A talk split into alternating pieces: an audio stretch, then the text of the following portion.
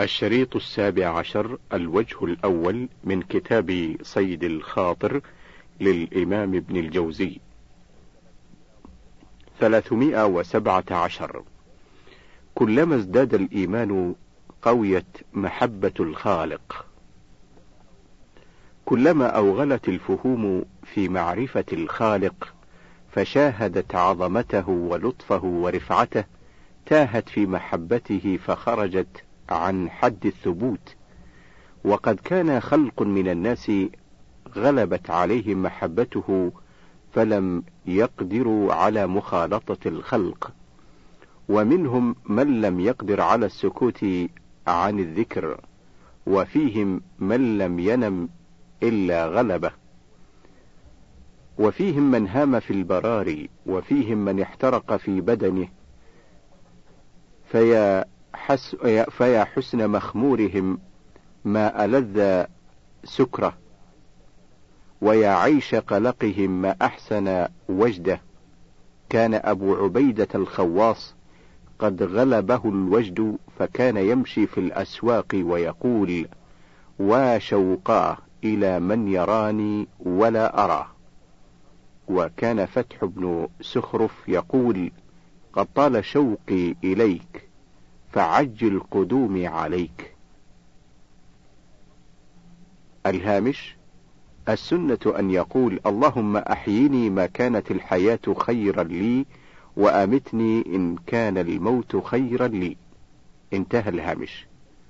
وكان قيس بن الربيع كأنه مخمور من غير شراب وكان ابن عقيل يقول إن التبذل فيه سبحانه أحسن من التجمل في غيره. هل رأيت قط عراة أحسن من المحرمين؟ هل رأيت للمتزينين برياش الدنيا كأثواب الصالحين؟ هل رأيت خمارا أحسن من نعاس المتهجدين؟ هل رأيت سكرا أحسن من صعق الواجدين؟ هل شاهدت ماء صافيا أصفى من دموع المتأسفين؟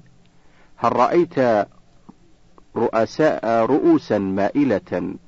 هل رأيت رؤوسا مائلة كرؤوس المنكسرين؟ هل لصق بالأرض أحسن من جباه المصلين؟ هل حرك نسيم الأسحار أوراق الأشجار فبلغ تحريكه أذيال المتهجدين. هل ارتفعت أكف وانبسطت أيد فضاهت أكف الراغبين؟ هل حرك القلوب صوت ترجيع لحن أو رنة أو رنة وتر كما حرك حنين المشتاقين؟ وإنما يحسن التبذل في تحصيل أوفى الأغراض فلذلك حسن التبذل في خدمة المنعم. 318 فساد أولي الأمر. في سبب تبذير الولاة أكثرهم لا يعرف ولا يتأدب بآدابه بمرة. يتفق له قلة العقل في أصل الوضع ثم ذلك القليل لا يعاون بل يعان عليه. وذلك أو وذاك أن الجارحة إذا دام تعطلها عن عملها الذي هيئت له تعطلت وخمدت. ولهذا تنقص أبصار النساخ والرفائين الهامش المثال لا يطابق المقال فأبصار النساخ إنما كلت من كثرة العمل لا من قلته. انتهى الهامش. ولهذا تنقص أبصار النساخ والرفائين وتحتد أبصار أهل البوادي لأنه لا صادم لأبصارهم. وشغل العقل أو وشغل العقل التفكر والنظر في عواقب الأحوال والاستدلال بالشاهد على الغائب وهم يمتلئون من الطعام دائما. وذلك يؤذي العقل ثم يطيلون النوم فإذا انتبهوا شربوا المسكر فاتفق للعقل تعطيل وتغطية فساء التدبير. 319 لا تحدث العوام بما لا تحتمله عقولهم. من المخاطرات العظيمة تحديث العوام بما لا تحتمله قلوبهم أو بما قد رسخ في نفوسهم ضده. مثاله أن قوما قد رسخ في قلوبهم التشبيه وأن ذات الخالق سبحانه ملاصقة للعرش وهي بقدر العرش ويفضل من العرش أربع أصابع وسمعوا مثل هذا من أشياخهم وثبت عندهم أنه إذا نزل انتقل إلى السماء الدنيا فخلت منه ست سماوات. فإذا دعي أحدهم إلى التنزيه وقيل له ليس كما خطر لك وإنما ينبغي أن تمر الأحاديث كما جاءت من غير مساكنة من غير مساكنة ما توهمه أو ما توهمه صعب هذا عليه لوجهين. أحدهما لغلبة الحس عليه والحس على العوام أغلب. والثاني لما قد سمعه من ذلك من الأشياخ الذين كانوا أجهل منه. فالمخاطب لهذا مخاطر بنفسه. فالمخاطب لهذا مخاطر بنفسه. ولقد بلغني عن بعض من كان يتدين أنه ممن قد رسخ في قلبه التشبيه أنه سمع من بعض العلماء شيئا من التنزيه فقال والله لو قدرت عليه لقتلته. فالله الله أن تحدث مخلوقا من العوام بما لا يحتمله. الهامش ماذا يريد أن يقول؟ هل ندع العامي المشبه على تشبيهه لا نبين له؟ ولم لا؟ أولم يبين الرسول صلى الله عليه وسلم التوحيد لمن رسخ في نفسه الشرك؟ انتهى الهامش. فإنه لا يزول ما في نفسه ويخاطر المحدث له بنفسه فكذلك كل ما يتعلق بالأصول. 320 حفظ الحدود وإخلاص العمل هما ميزان المؤمن. لا يغرك من الرجل طنطنته وما تراه يفعل من صلاة وصوم وصدقة وعزلة عن الخلق إنما الرجل هو الذي يراعي شيئين حفظ الحدود وإخلاص العمل. فكم قد رأينا متعبدا يخرق الحدود بالغيبة وفعل ما لا يجوز مما يوافق هواه وكم قد اعتبرنا على صاحب دين أنه يقصد بفعله غير الله تعالى. وهذه الآفة تزيد وتنقص في الخلق. فالرجل كل الرجل هو الذي يراعي حدود الله وهي ما فرض عليه وألزم به ولا يتعداها إلى هواه ويحسن القصد فيكون عمله وقوله خالصا لله تعالى لا يريد به الخلق ولا تعظيمهم له فرب خاشع ليقال ناسك وصامت ليقال خائف وتارك للدنيا ليقال زاهد وعلامة المخلص أن يكون في جلوته كخلوته وربما تكلف بين الناس التبسم والانبساط لينمحي عنه اسم الزه اسم زاهد. لينمحي عنه اسم زاهد. فقد كان ابن سيرين يضحك بالنهار فإذا جن الليل فكأنه قتل أهل القرية. واعلم أن المعمول معه لا يريد الشركاء. الهامش أي الله أي الله سبحانه وتعالى. انتهى الهامش. واعلم أن المعمول معه لا يريد الشركاء فالمخلص مفرد له بالقصد والمرائي قد أشرك ليحصل له مدح الناس وذلك ينقلب لأن قلوبهم بيد لأن قلوبهم بيد من أشرك معه فهو يقلبها عليه لا إليه. فالموفق من كانت معاملته باطنة وأعماله خالصة وذاك الذي تحبه الناس وإن كرهوا كما يمقتون المرائي وإن زاد تعبده. ثم إن الرجل الموصوف بهذه الخصال لا يتناهى عن كمال العلوم ولا يقصر عن طلب الفضائل فمل فملأ, فملأ الزمان أكثر مما يسعه من الخير. وقلبه لا يفتر عن العمل القلبي إلى أن يصير شغله بالحق سبحانه وتعالى. إلى أن يصير شغله بالحق سبحانه وتعالى. 321 الدفن في مقبرة أحمد بن حنبل. رأيت خلقا يفرطون في أديانهم ثم يقولون أحملونا إذا متنا إلى مقبرة أحمد. أتراهم ما سمعوا أن رسول الله صلى الله عليه وسلم امتنع من الصلاة على من عليه دين وعلى الغال الهامش الغلول السرقة من الغنيمة ولعل منه أخذ أموال الدولة بلا حق. انتهى الهامش.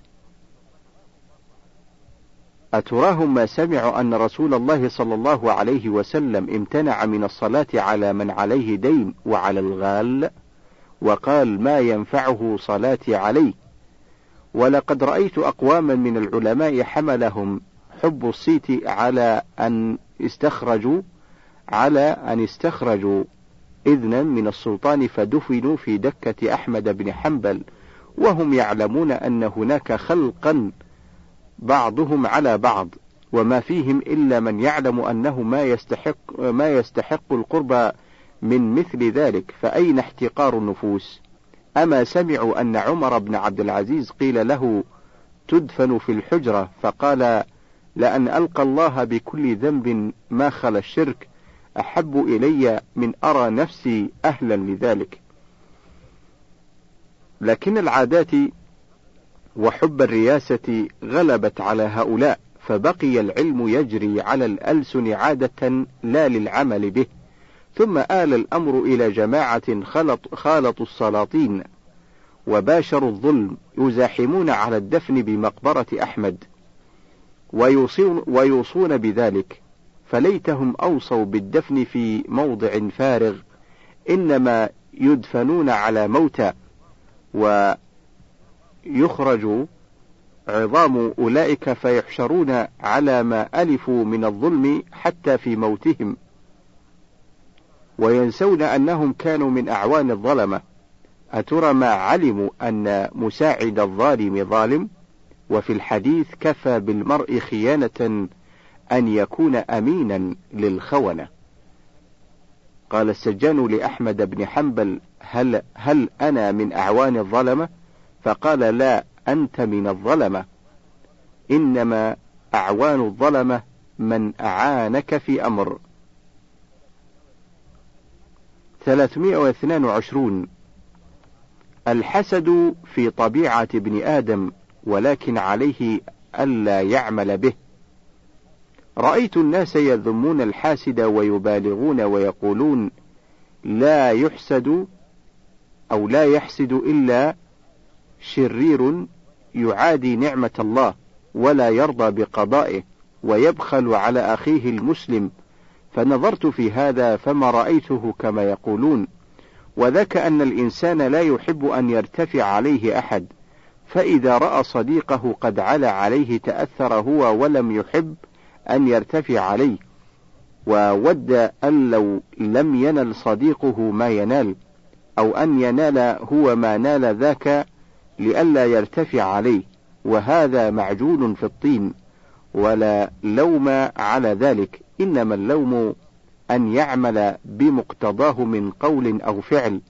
وكنت أظن أن, أن هذا قد وقع لي عن سري وفحصي. فرأيت الحديث عن الحسن البصري قد سبقني إليه.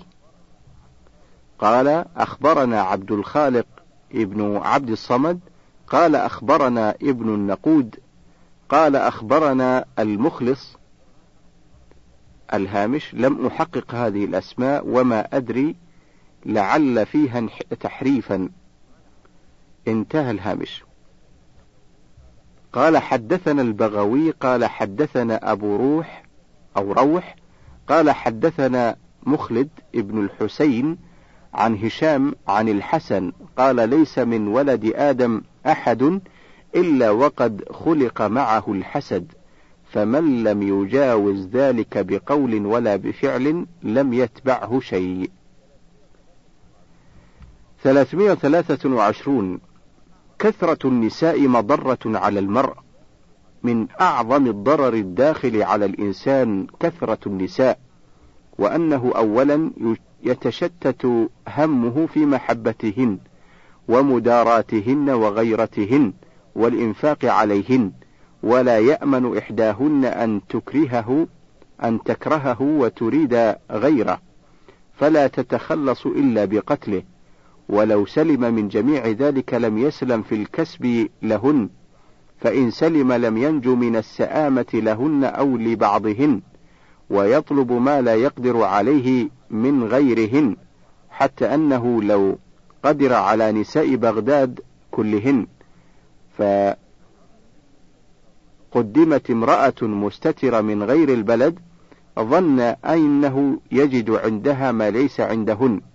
حتى أنه لو قدر على نساء بغداد أو لو قدر على نساء بغداد كلهن فقدمت امرأة مستترة من غير البلد ظن أنه يجد عندها ما ليس عندهن. ولعمري إن في الجدة لذة. ولكن رب, رب مستور إذا انكشف افتضح وإذا سلم من كل أذى يتعلق بهن أنهك بدنه في الجماع فيكون طلبه للالتذاذ مانعا من دوام الالتذاذ. ورب لقمة منعت لقمات. ورب لذة كانت سببا في انقطاع لذات والعاقل من يقتصر على الواحدة إذا وافقت غرضه ولا بد أن يكون فيها شيء لا يوافق. إنما العمل على الغالب. فتوهب فتوهب الخلة الردية للمجيدة. الهامش أن يغتفر لها الصفة السيئة فيها من أجل الصفة الحسنة. انتهى الهامش. فتوهب الخلة الردية للمجيدة وينبغي أن يكون النظر إلى باب الدين قبل النظر إلى الحسن فإنه إذا قل الدين لم ينتفع ذو مروءة بتلك المرأة. ومما يهلك الشيخ سريعا الجماع فلا يغتر بما يرى من انبساط الآلة وحصول الشهوة. فإن ذلك مستخرج من قوته ما لا يعود مثله فلا ينبغي أن يغتر بحركة وشهوة ولا يقرب من النساء إن كان له رأي في البقاء. 324 لا يرجى خير من قليل العقل. إذا رأيت قليل العقل في أصل الوضع فلا ترجو خيره. فأما إن كان وافر العقل لكنه يغلب عليه الهوى فرجه. وعلامة ذلك أن أنه يدبر أمره في جهله فيستتر من الناس إذا أتى فاحشة ويراقب في بعض الأحوال ويبكي عند الموعظة ويحترم أهل الدين فهذا عاقل مغلوب بالهوى. فإذا انتبه بالندم خنس شيطان الهوى وجاء ملك العقل أو ملك العقل. فأما إذا كان قليل العقل في الوضع وعلامته ألا ينظر في عاقبة عاجله ولا آجله ولا يستحي من الناس أن يروه على فاحشة ولا يدبر أمر دنياه فذاك بعيد الرجاء وقد يندر من هؤلاء من يفلح ويكون السبب فيه خميرة ويكون السبب فيه خميرة من العقل غطى عليها كثرة الهوى فمثلهم كمثل مصروع أفاق. 325 يجب الاحتراز مما يجوز أن يقع. ينبغي الاحتراز من كل ما يجوز أن يكون ولا, ولا ينبغي أن يقال الغالب السلامة. وقد رأينا من نزل مع الخيل في سفينة فاضطربت فغرق من في السفينة وإن كان الغالب السلامة وكذا ينبغي أن يقدر الإنسان في نفقت في نفقته وكذا ينبغي أن يقدر الإنسان في نفقته وإن رأى الدنيا مقبلة لجواز أن تنقطع تلك الأسباب. وحاجة النفس لا بد من قضائها فإذا بذر وقت الساعة فجاء وقت الضيق لم يأمن أن يدخل في مداخل السوء وأن يتعرض بالطلب من الناس وكذلك ينبغي للمعافى أن يعد للمرض وللقوي أن يتهيأ للهرم. وفي الجملة فالنظر في العواقب وفيما يجوز أن يقع شأن العقلاء. فأما النظر في الحالة الراهنة فحسب فحالة الجهلة الحمقى مثل أن يرى نفسه معافى وينسى المرض أو غنيا وينسى الفقر أو يرى لذة عاجلة وينسى ما تجني عواقبها. وليس للعقل شغل إلا النظر في العواقب وليس للعقل شغل إلا النظر في العواقب وهو يشير بالصواب من أين يقبل. 326 أصبر على البلاء وتعبد بالدعاء. يبين أو يبين إيمان المؤمن عند الابتلاء فهو يبالغ في الدعاء ولا يرى أثرا للإجابة ولا يتغير أمله ورجاؤه ولو قويت أسباب اليأس لعلمه أن الحق أعلم بالمصالح. الهامش في قوله الحق أي الله عز وجل. انتهى الهامش. لعلمه أن الحق أعلم بالمصالح أو لأن المراد منه الصبر أو الإيمان فإنه لم يحكم عليه بذلك إلا وهو يريد من القلب التسليم لينظر كيف صبره أو آه، يريد كثرة اللجء والدعاء. فأما من يريد تعجيل الإجابة ويتذمر إذا ويتذمر إن لم تتعجل فذاك ضعيف الإيمان. يرى أن له حقا في الإجابة وكأنه يتقاضى أجرة عمله. أما سمعت قصة يعقوب عليه السلام بقي ثمانين سنة في البلاء ورجاؤه لا يتغير. فلما ضم إلى فقد يوسف فقد بنيامين فلما ضم أو ضم إلى فقد يوسف فقد بنيامين لم يتغير أمله. الهامش انظر الفصل رقم 101 انتهى الهامش. وقال عسى الله أن يأتيني بهم جميعا. وقد كشف هذا المعنى قوله تعالى وقد كشف هذا المعنى قوله تعالى أم حسبتم أن تدخلوا الجنة ولما يأتكم مثل الذين خلوا من قبلكم؟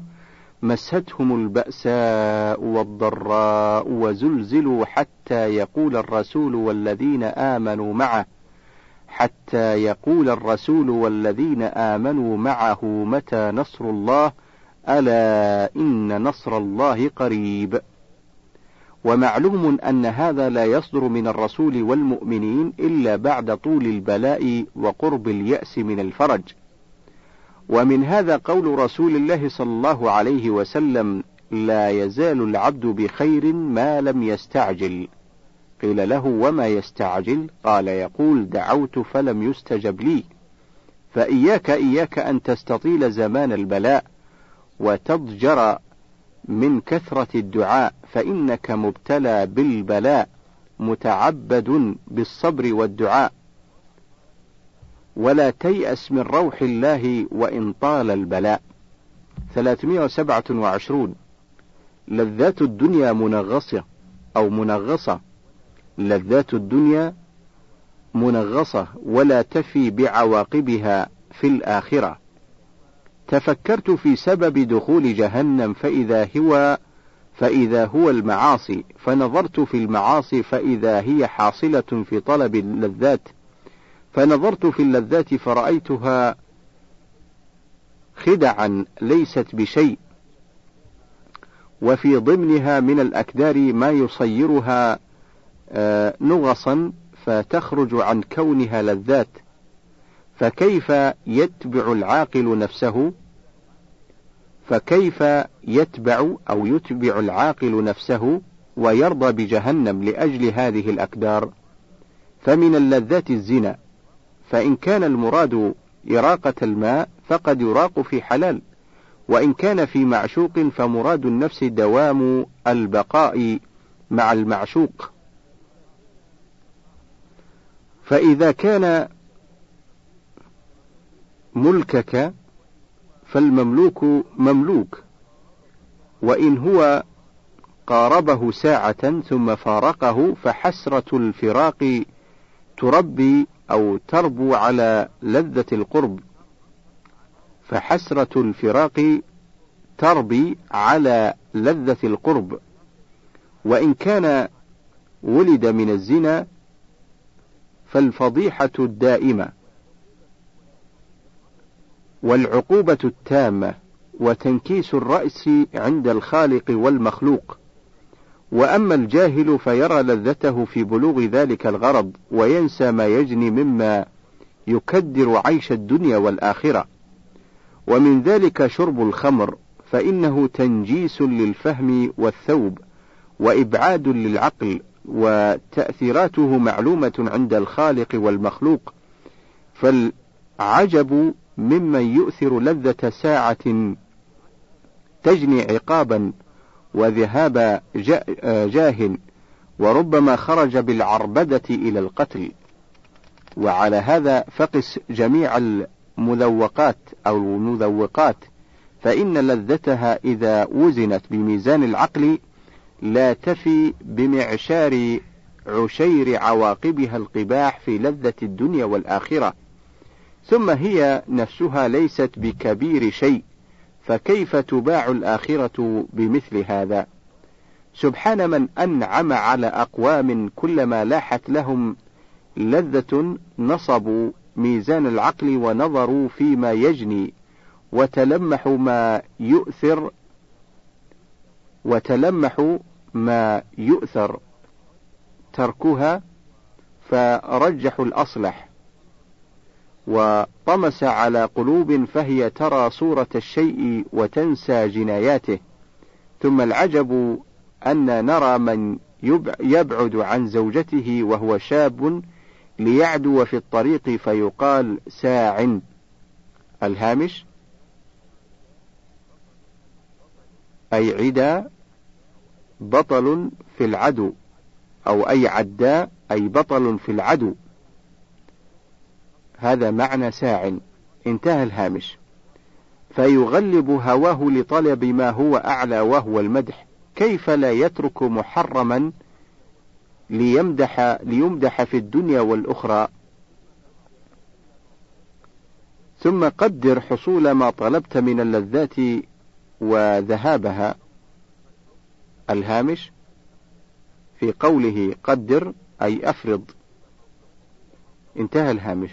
ثم قدر حصول ما طلبت من اللذات وذهابها واحسب أنها قد كانت وقت هانت واحسب أنها قد كانت وقد هانت وتخلصت من محنها. وأين تعب عالم قد درس العلم خمسين سنة؟ ذهب التعب وحصل العلم. وأين لذة البطال؟ ذهبت الراحة وعقبت الندم. 328 اعمل بمقتضى عقلك لا بمجرد الحس. اعمل بمقتضى عقلك لا بمجرد الحس. من وقف على موجب الحس هلك ومن تبع العقل سلم. لأن مجرد الحس لا يرى إلا الحاضر وهو الدنيا. وأما العقل فإنه ينظر إلى المخلوقات فيعلم وجود خالق قد منح وأباح وأطلق وحضر وأخبر. فيعلم وجود خالق قد منح وأباح وأطلق وحضر. وأخبر أني سائلكم ومبتليكم ليظهر دليل وجودي عندكم بترك ما تشتهون طاعة لي. وإني قد بنيت لكم دارا غير هذه لإثابة من يطيع وعقوبة من يخالف. ثم لو ترك الحس وما يشتهي مع أغراضه قرب الأمر أو قرب الأمر إنما يزني فيجلد. ويشرب ويشرب الخمر فيعاقب ويسرق فيقطع. ويفعل زلة فيفضح بين الخلق ويعرض عن العلم إلى البطالة فيقع الندم عند حصول الجهل. ثم إن نرى الكثير ممن عمل بمقتضى عقله قد سلمت دنياه وآخرته وميز بين الخلق بالتعظيم وكان عيشه في لذاته غالبا خيرا من عيش موافق للهوى. فليعتبر ذو الفهم بما قلت وليعمل بمقتضى الدليل وقد سلم. 329 العاقل من حفظ دينه بترك الحرام. العجب لمؤثر شهوات الدنيا. ألا يتدبر أمرها بالعقل قبل أن يصير إلى منقولات الشرع؟ إن أعظم لذات الحس الوطء. فالمرأة المستحسنة إنما يكون حال كمالها من وقت بلوغها إلى الثلاثين فإذا بلغتها أثر فيها.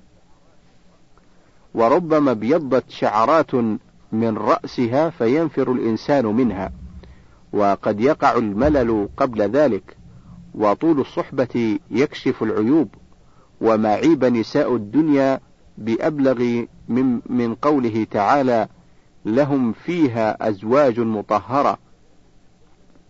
فلو تفكر الإنسان في جسد مملوء بالنجاسة, بالنجاسة ما طاب له ضمه.